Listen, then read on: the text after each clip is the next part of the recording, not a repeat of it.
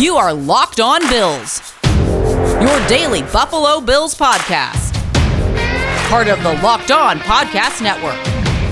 Your team every day.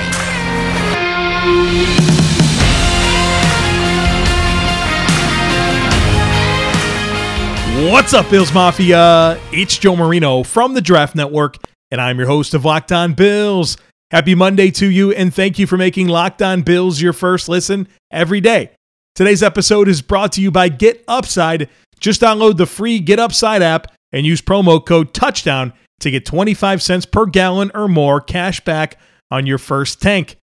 Folks, it's good to be back home. I was gone on the road for nine days.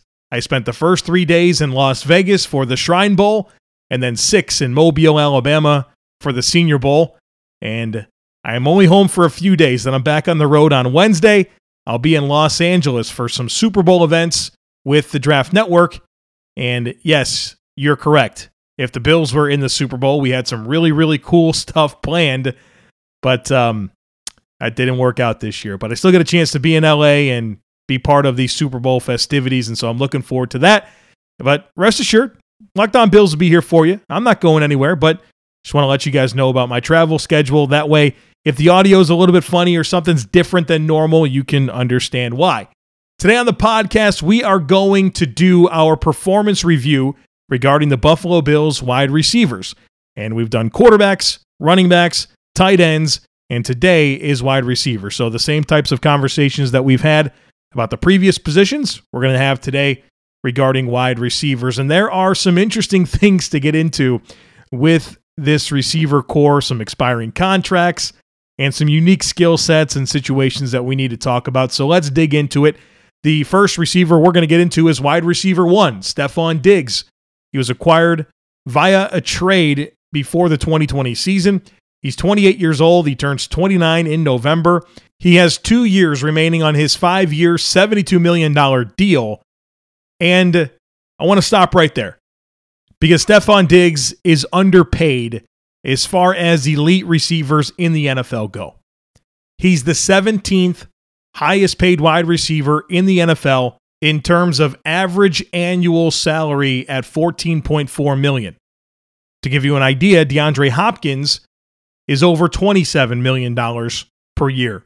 And Davante Adams from the Green Bay Packers, who is a free agent or set to become a free agent, he is expected to demand around $30 million per season. And Stefon Diggs is at 14.4. Something has to happen here. And if I'm Brandon Beane, I am beating him to the punch.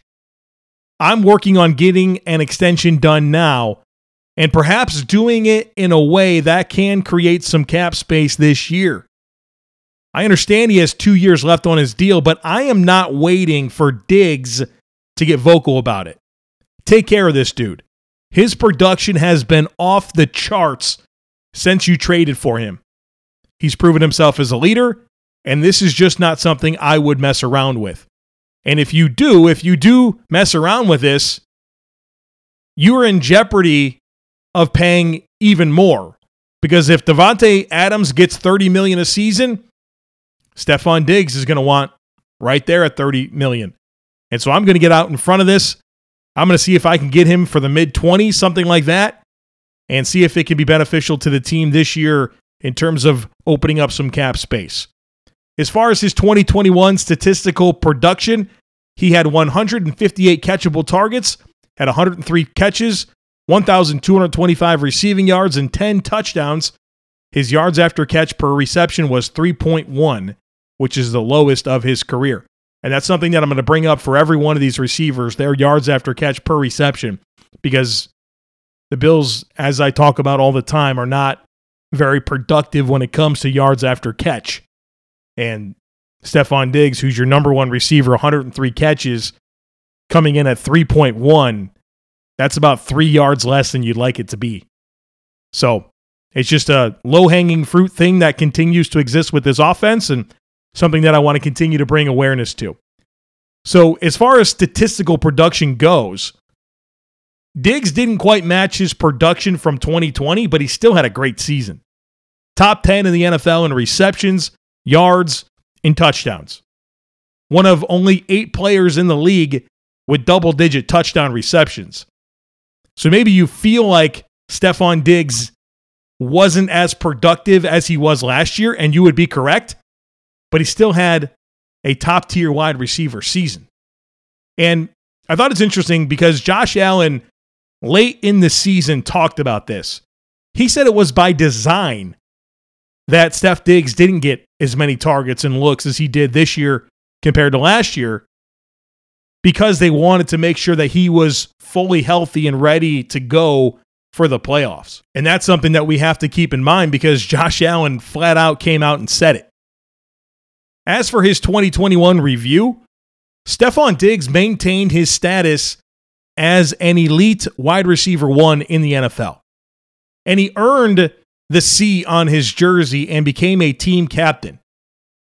So he's one of the most influential leaders on the team, one of the best players on the team, so much so that he was voted a team captain. And I think that says a lot. Diggs logged his fourth consecutive 1,000 yard season. Stefon Diggs is still one of the premier wide receivers in the NFL, and I am fully satisfied with him and what he brings this football team. So, as for his 2022 outlook, I'm looking for more of the same and hopefully with a new contract. I want him to continue to be Josh Allen's go to receiver and command north of 150 targets. So, Stefon Diggs was a pretty easy conversation. The big layer to that conversation is the contract, but he's wide receiver one and should continue to be wide receiver one.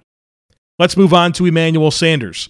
He was a 2021 free agent signing 34 years old. He turns 35 next month in March. His contract is expired. He completed his one year, $6 million deal with the team. And as far as his 2021 statistical production, he had 68 targets, 42 catches, 626 yards, and four touchdowns, 2.3 yards after catch per reception. Had a strong start to the year. In fact, after six games, Emmanuel Sanders was on pace for 68 catches, 1,170 yards, and 11 touchdowns. Obviously, that slowed down considerably. So, as for his 2021 review, we do have to mention the strong start, but he fell off. He didn't have more than 40 receiving yards in a game after week eight, only one touchdown over the last 11 games. I know that he had a knee injury that played into it, so we have to keep that in mind. And obviously, he's an aging player. And I thought it's important for us to mention that he brought leadership to this team. I think we could all feel that based on his press conferences and just his interactions with the guys. So the production was overall modest after a strong start, tapered off, and obviously the leadership component was present throughout the year. As for his 2020 outlook, I mean, I have to start with asking the question Does he want to play? And if so, what's left in the tank? I know he's contemplating retirement. He made it very clear that his objective this year was to win the Super Bowl and hit the beach and retire. Well, that didn't happen. It really seemed like he loved being part of the team. He was great for the community. You have to love that. A guy well into his career, a very accomplished football player, only on a one year deal in Buffalo, and is a major factor in the community and being a leader off the field. You have to love that about this guy. So if he wants to play and the money is reasonable, I would be for him coming back, but I'd be very cautious about thinking this guy was a top two, three, or even four option for my passing game. So I think those expectations have to be set responsibly because he is an aging player. He did drop off last year, he did have some injuries. And for the type of offense that you want to be, I'm not sure that I'm going to lock in Sanders as my wide receiver two or wide receiver three.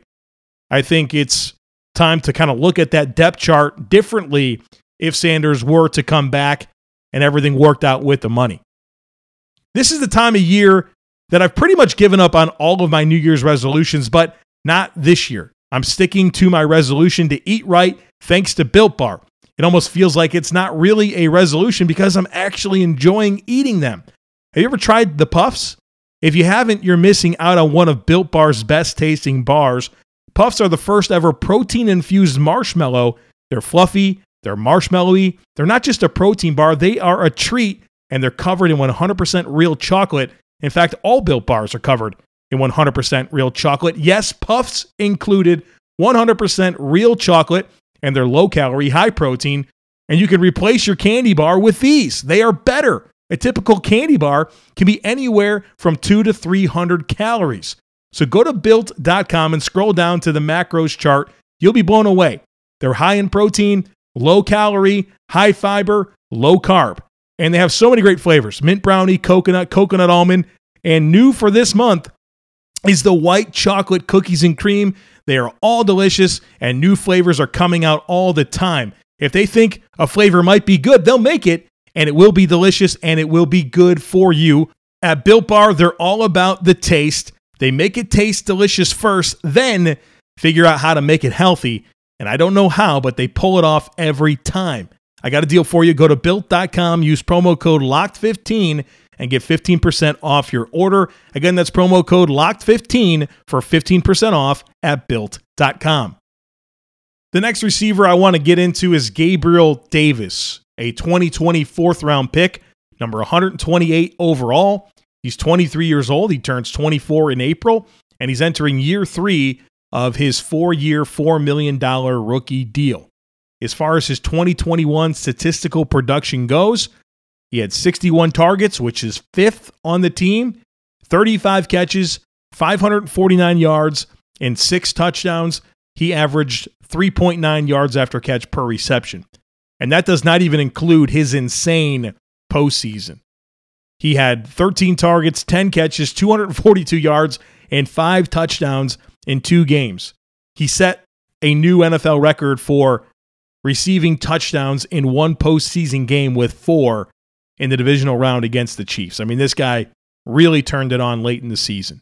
And so, as for my 2021 review, I have this written down he got so much better. You guys remember the conversations that we had about Gabriel Davis entering the season. I talked a lot about how I thought he was a beneficiary of the scheme and his role on the offense. He wasn't a top two or three weapon for the offense. And because of that, and because the coverage is focused elsewhere, Gabriel Davis, with his size and ball skills down the field, he made a lot of plays. Well, after watching him this year, I am feeling more and more confident about him being a wide receiver two or a wide receiver three for this Bills passing game. I have some numbers to point to that measure just how much he got better. And these numbers do include regular season and postseason last year and this year. His reception percentage on catchable targets went up 7%. His drop rate went down 3.2%. His contested catch rate, this is a big one because if you're going to be a size and ball skills guy, you got to win in contested situations. He didn't in 2020, only 20%. In 2021, he won 77% of his contested catch opportunities, an increase of 57%. That's massive. And then Josh Allen's passer rating when targeting Gabe Davis in 2021 was 103.3. It went up to 131.3 in 2021. A lot of good things happen when Josh Allen targets Gabriel Davis. Oh, by the way, I thought he got a lot better as a blocker this year. We know that that's a big part of his role on this team. So, as for my 2022 outlook, I think Gabe Davis is in contention to be wide receiver two. And I don't think in 2022 he's fifth on the team in targets again. He should be a top three weapon for this passing game. And I want to see this upward trajectory continue. He offers a unique skill set for this offense size and ball skills down the field. Now, he isn't going to be a yards after catch guy.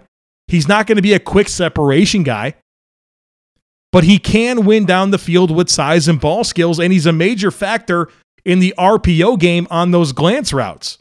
He scored a lot of touchdowns doing that, made a lot of big plays doing that. And the Bills really don't have another weapon that really makes sense for the RPO glance routes. And so he has a unique skill set, an important skill set. The Bills have done a good job of incorporating it. And now in year three, I'm looking for even more. I think this guy has earned the opportunity to be a high volume target guy for this offense next year. Let's move on to Cole Beasley. 2019 free agent signing. He's 32 years old, turns 33 in April. He's entering the final year of his four year, $29 million deal. And if he's released, the Bills can free up $6 million in cap space.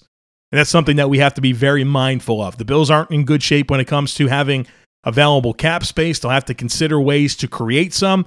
And obviously, this is an area that you look to in terms of this contract as an opportunity to clear up some space.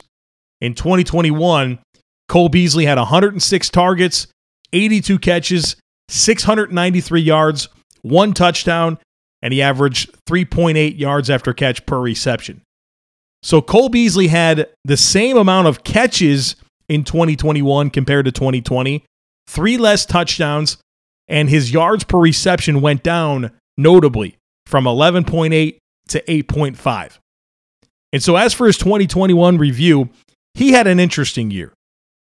Obviously, it started with him being very vocal on the exceptions that he took with the NFL's vaccine protocols. And then you watched him play this season, and there were some games where you felt like it was vintage Cole Beasley. There were other games where he was extremely quiet. I still think Cole Beasley is a reliable option for choice routes from the slot, quick hitting stuff, just trying to ask him to uncover quickly and throw him the football. I think he can help you in that way. But when you start talking about his 2022 outlook, I'll be honest, I'm not sure he should be back on his current deal. I think you either have to work out an extension that forces him to take a pay cut, maybe you add a year and reduce his salary, or you cut him and say, hey, if you think you can go find six, seven, eight million dollars per season on the open market, go get it. And if you can't, come back here for three or four. I think he can provide some value to the offense, but his average depth of target and his yards per reception, in addition to some very quiet games, gives me some concern about him going into his age 33 season. So I think Cole Beasley can be a useful player for this offense. I think he can come back and catch 70, 80 balls next year, no questions asked. But when you consider where this team is in terms of salary cap space, where Cole Beasley is in his career, I'm not sure that you can justify not taking advantage of the opportunity to clear up some cap space by looking at this contract and either reworking it or cutting him. I think this is one of those very clear opportunities that the Bills need to take to work some cap space. And like I said, I'm not opposed to Cole Beasley being back.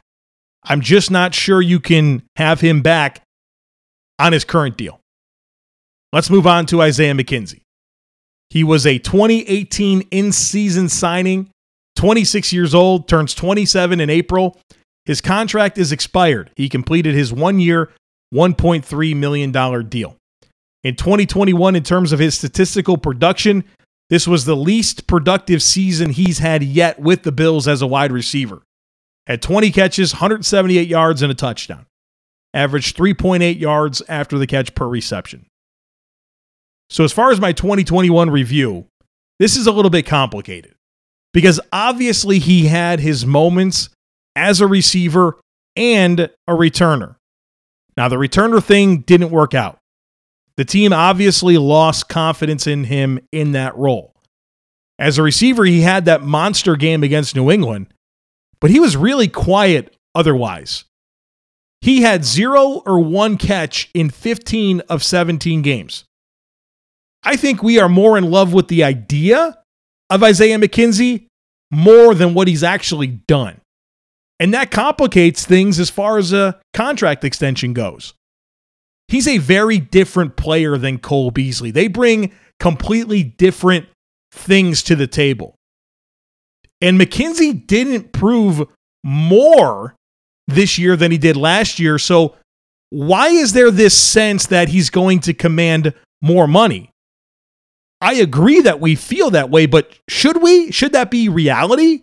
And I'm honestly not sure how much him not proving more has to do with him and it being more about the Bills wanting him to focus more on returning and then not giving him as many chances in the offense.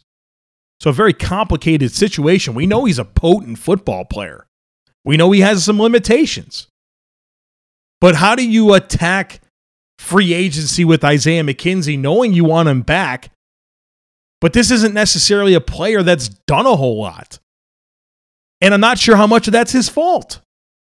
So, as for his 2022 outlook, I'd like to have him back, but we have to be realistic. He can't be trusted in the return game, and he's never had more than 282 receiving yards in any season. And he's been in the league as a wide receiver since 2017. So he's proven to be a flashy player that hasn't been able to produce consistently and receive a bigger role. Now, the flip side of that is, I think we can all agree that if Isaiah McKenzie walks out the door and goes to another team, there's a really good chance he winds up being a pretty productive player. And there'd be a lot of regret about not incorporating him more into this offense. So I find this Isaiah McKenzie situation to be pretty complicated. Hey, Bills fans, this is Joe Marino with an incredible app everyone who buys gas needs to know about Get Upside. My listeners are earning cash back for every gallon of gas every time they fill up. Just download the free Get Upside app in the App Store or Google Play right now and use promo code TOUCHDOWN for 25 cents per gallon or more on your first fill up cash back. Don't pay full price at the pump anymore. Get cash back using Get Upside. Just download the app for free and use promo code TOUCHDOWN for 25 cents per gallon or more on your first tank. Some people who drive a lot are making as much as two to three hundred dollars a year in cash back, and there's no catch. The cash back gets added right to your account, and you can cash out at any time to your bank account, PayPal, or an e-gift card for Amazon and other brands. Just download the free Get Upside app and use promo code Touchdown. All right, we've got a few more receivers to get to. Next up is Marquez Stevenson, a 2021 sixth round pick, number 203 overall. He's 23 years old. He turns 24 in March. He's entering year two of a four year, $3.7 million rookie deal, and the Bills could free up $600,000 in cap space if they were to release him. As far as his 2021 statistical production, he did not catch a pass on offense and played very few snaps at all on offense. As a returner, he averaged 23.6 yards on seven kick returns, and he averaged 9.4 yards on 14 punt returns. And he had some blunders with ball handling and fielding. As for his 2021 review, he had the opportunity to claim the return guy role, and he couldn't do it. He was injured early on in the season. Isaiah McKenzie had his own blunders. Sean McDermott gave Marquez Stevenson a chance to claim this role, and it didn't happen. He had some nice returns, but he didn't really inspire confidence that he could be the guy. So, as for his 2022 outlook, it's tough to tell. If Isaiah McKenzie is gone, will Ken Dorsey, the new offensive coordinator, have that role? And if so, will they try to use Stevenson in it? Can he be a vertical threat, a guy that they can draw up some shots down the field too? To me, it's just all about how he develops. But I think we should temper our expectations for a guy that's a six round pick who was non existent on offense and couldn't claim the return role. It's all about how much better he gets and if he can develop. The next one is Jake Kumerow, a 2020 free agent signing. 29 years old. He turns 30 in February on the 17th. So Happy birthday coming up to Jake Kumerow. His contract is expired. He completed his one year, $930,000 deal. In 2021, he caught two passes for 28 yards and played 11% of the snaps on offense. His value is on special teams, where he played 70% of the snaps. So, as for his 2021 review, he brings value in two areas. Number one is a blocker. He played offense quite a bit on rundowns. And I don't think the Bills cared too much that the defense knew it was going to be a run play because they trusted that this guy could block. And then he's obviously a four phase special teams contributor. And so for a fifth or sixth wide receiver on your depth chart, I think that's pretty good value. I think that's kind of what you're looking for in that type of a guy. And we know that Sean McDermott looks to Jake Kumerow as a glue guy for this roster and somebody that the locker room really enjoys having as part of it. So for his 2022 outlook, I mean, if he wants to come back on a veteran minimum deal for more of the same, I'd be for it. Now, the Bills have a couple of receivers on the practice squad. Tanner Gentry, who's 27 years old, kind of a, a slot receiver. He's one of Josh Allen's former teammates at Wyoming in college, and Josh Allen's very tight friends with Tanner Gentry. I don't know that I look to Tanner Gentry as a Cole Beasley replacement, but he's a guy that has some level of intrigue to me. I'd like to see him uh, have a chance in preseason to have some opportunities and see what he can do. But I mean, he's 27 years old and really hasn't done much in the NFL. And then there's Isaiah Hodgins, who was a player that had some intrigue to me as a draft pick a few years ago out of Oregon State, a late round guy, has good size in terms of height. Obviously, he's kind of a thin build, um, good hands, but the physical components of the game are going to be a struggle for him because of his frame and beating press coverage and dealing with physicality whenever it's introduced. And so I, I'm not counting on much there, but if the Bills wanted to kind of tap into his size and in hands and ball skills, I think there's something to work with, but there are limitations to be mindful of. So as for my overview, as we've now worked through all of these players on the depth chart, here's what the Bills have. They have a wide receiver one, a superstar in Steph Diggs. They have a developing stud in Gabriel Davis. They have decisions to make on Cole Beasley and Isaiah McKenzie. And then a we'll see, but not counting on anything with Emmanuel Sanders. What's missing from this depth chart is a yards after catch and speed guy somebody that the Bills can get the football to on manufactured touches and tell them to go create offense. They're also missing a true take the top off the defense guy, somebody that can really stress the defense vertically with ball skills and blazing speed down the field. And I'm not sure that I would pin this on the receivers, but they don't have a return guy. And so my question is can you get all three of those things in one player? Can you get a YAC guy, yards after catch? Can you get a speed guy and a return guy as one player? Because if so, I think there'd be a lot of value in the Bills finding a guy like that. Because that's definitely a skill set that is missing. And uh, they need to get some of that stuff sorted out. They need to have that type of player on the roster. And so, as for how I think the Bills may address this, I do think they'll do something. But based on Brandon Beane's behavior in the past, I think we can count on it coming from either proven veterans or mid to late round draft picks. I don't anticipate Brandon Beane using a first, second, or third round pick on a wide receiver. There's nothing about his behavior in the past that suggests he would. It's been veterans and round four and beyond for every receiver he's brought onto this team. And in a lot of ways, that's pretty smart, especially considering, you know, Josh Allen has been a developing quarterback, and it's not necessarily a good idea to put a developing quarterback with developing weapons. And so I really appreciate the emphasis on bringing in proven commodities at receiver. That way, Josh Allen can really develop talking about John Brown, Cole Beasley, Emmanuel Sanders, Stefon Diggs, players like that. And then you've seen some fourth round picks, you've seen some sixth round picks, seventh round picks at receiver. So I'm not really considering the Bills as a team in the market for a receiver in the top three rounds. I know that a lot of you guys want that. I get a lot of social media engagement and emails that express that to me. But predictively, based on Brandon Beane's history, I don't think that's going to happen. And so I'm really curious on how he navigates this receiver situation, not only from some of the decisions he has to make with expiring contracts and existing contracts, but how does he add to it? Does he go against his tendencies? Because I do think something needs to happen here to bolster this unit. We know that Josh Allen throwing the football to wide receivers is his bread and butter.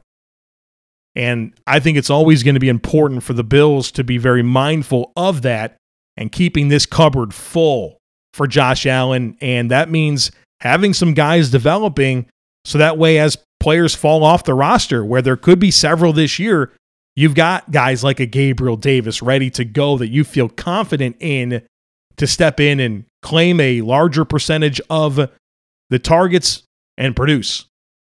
All right, folks, that's going to do it for us here today on the podcast. Tomorrow is herd mentality, and we've got a lot of great stuff already lined up. But if you have a question, feel free to send it in. My DMs are open on Twitter at the Joe Marino. You can also shoot me an email, joe at the draftnetwork.com.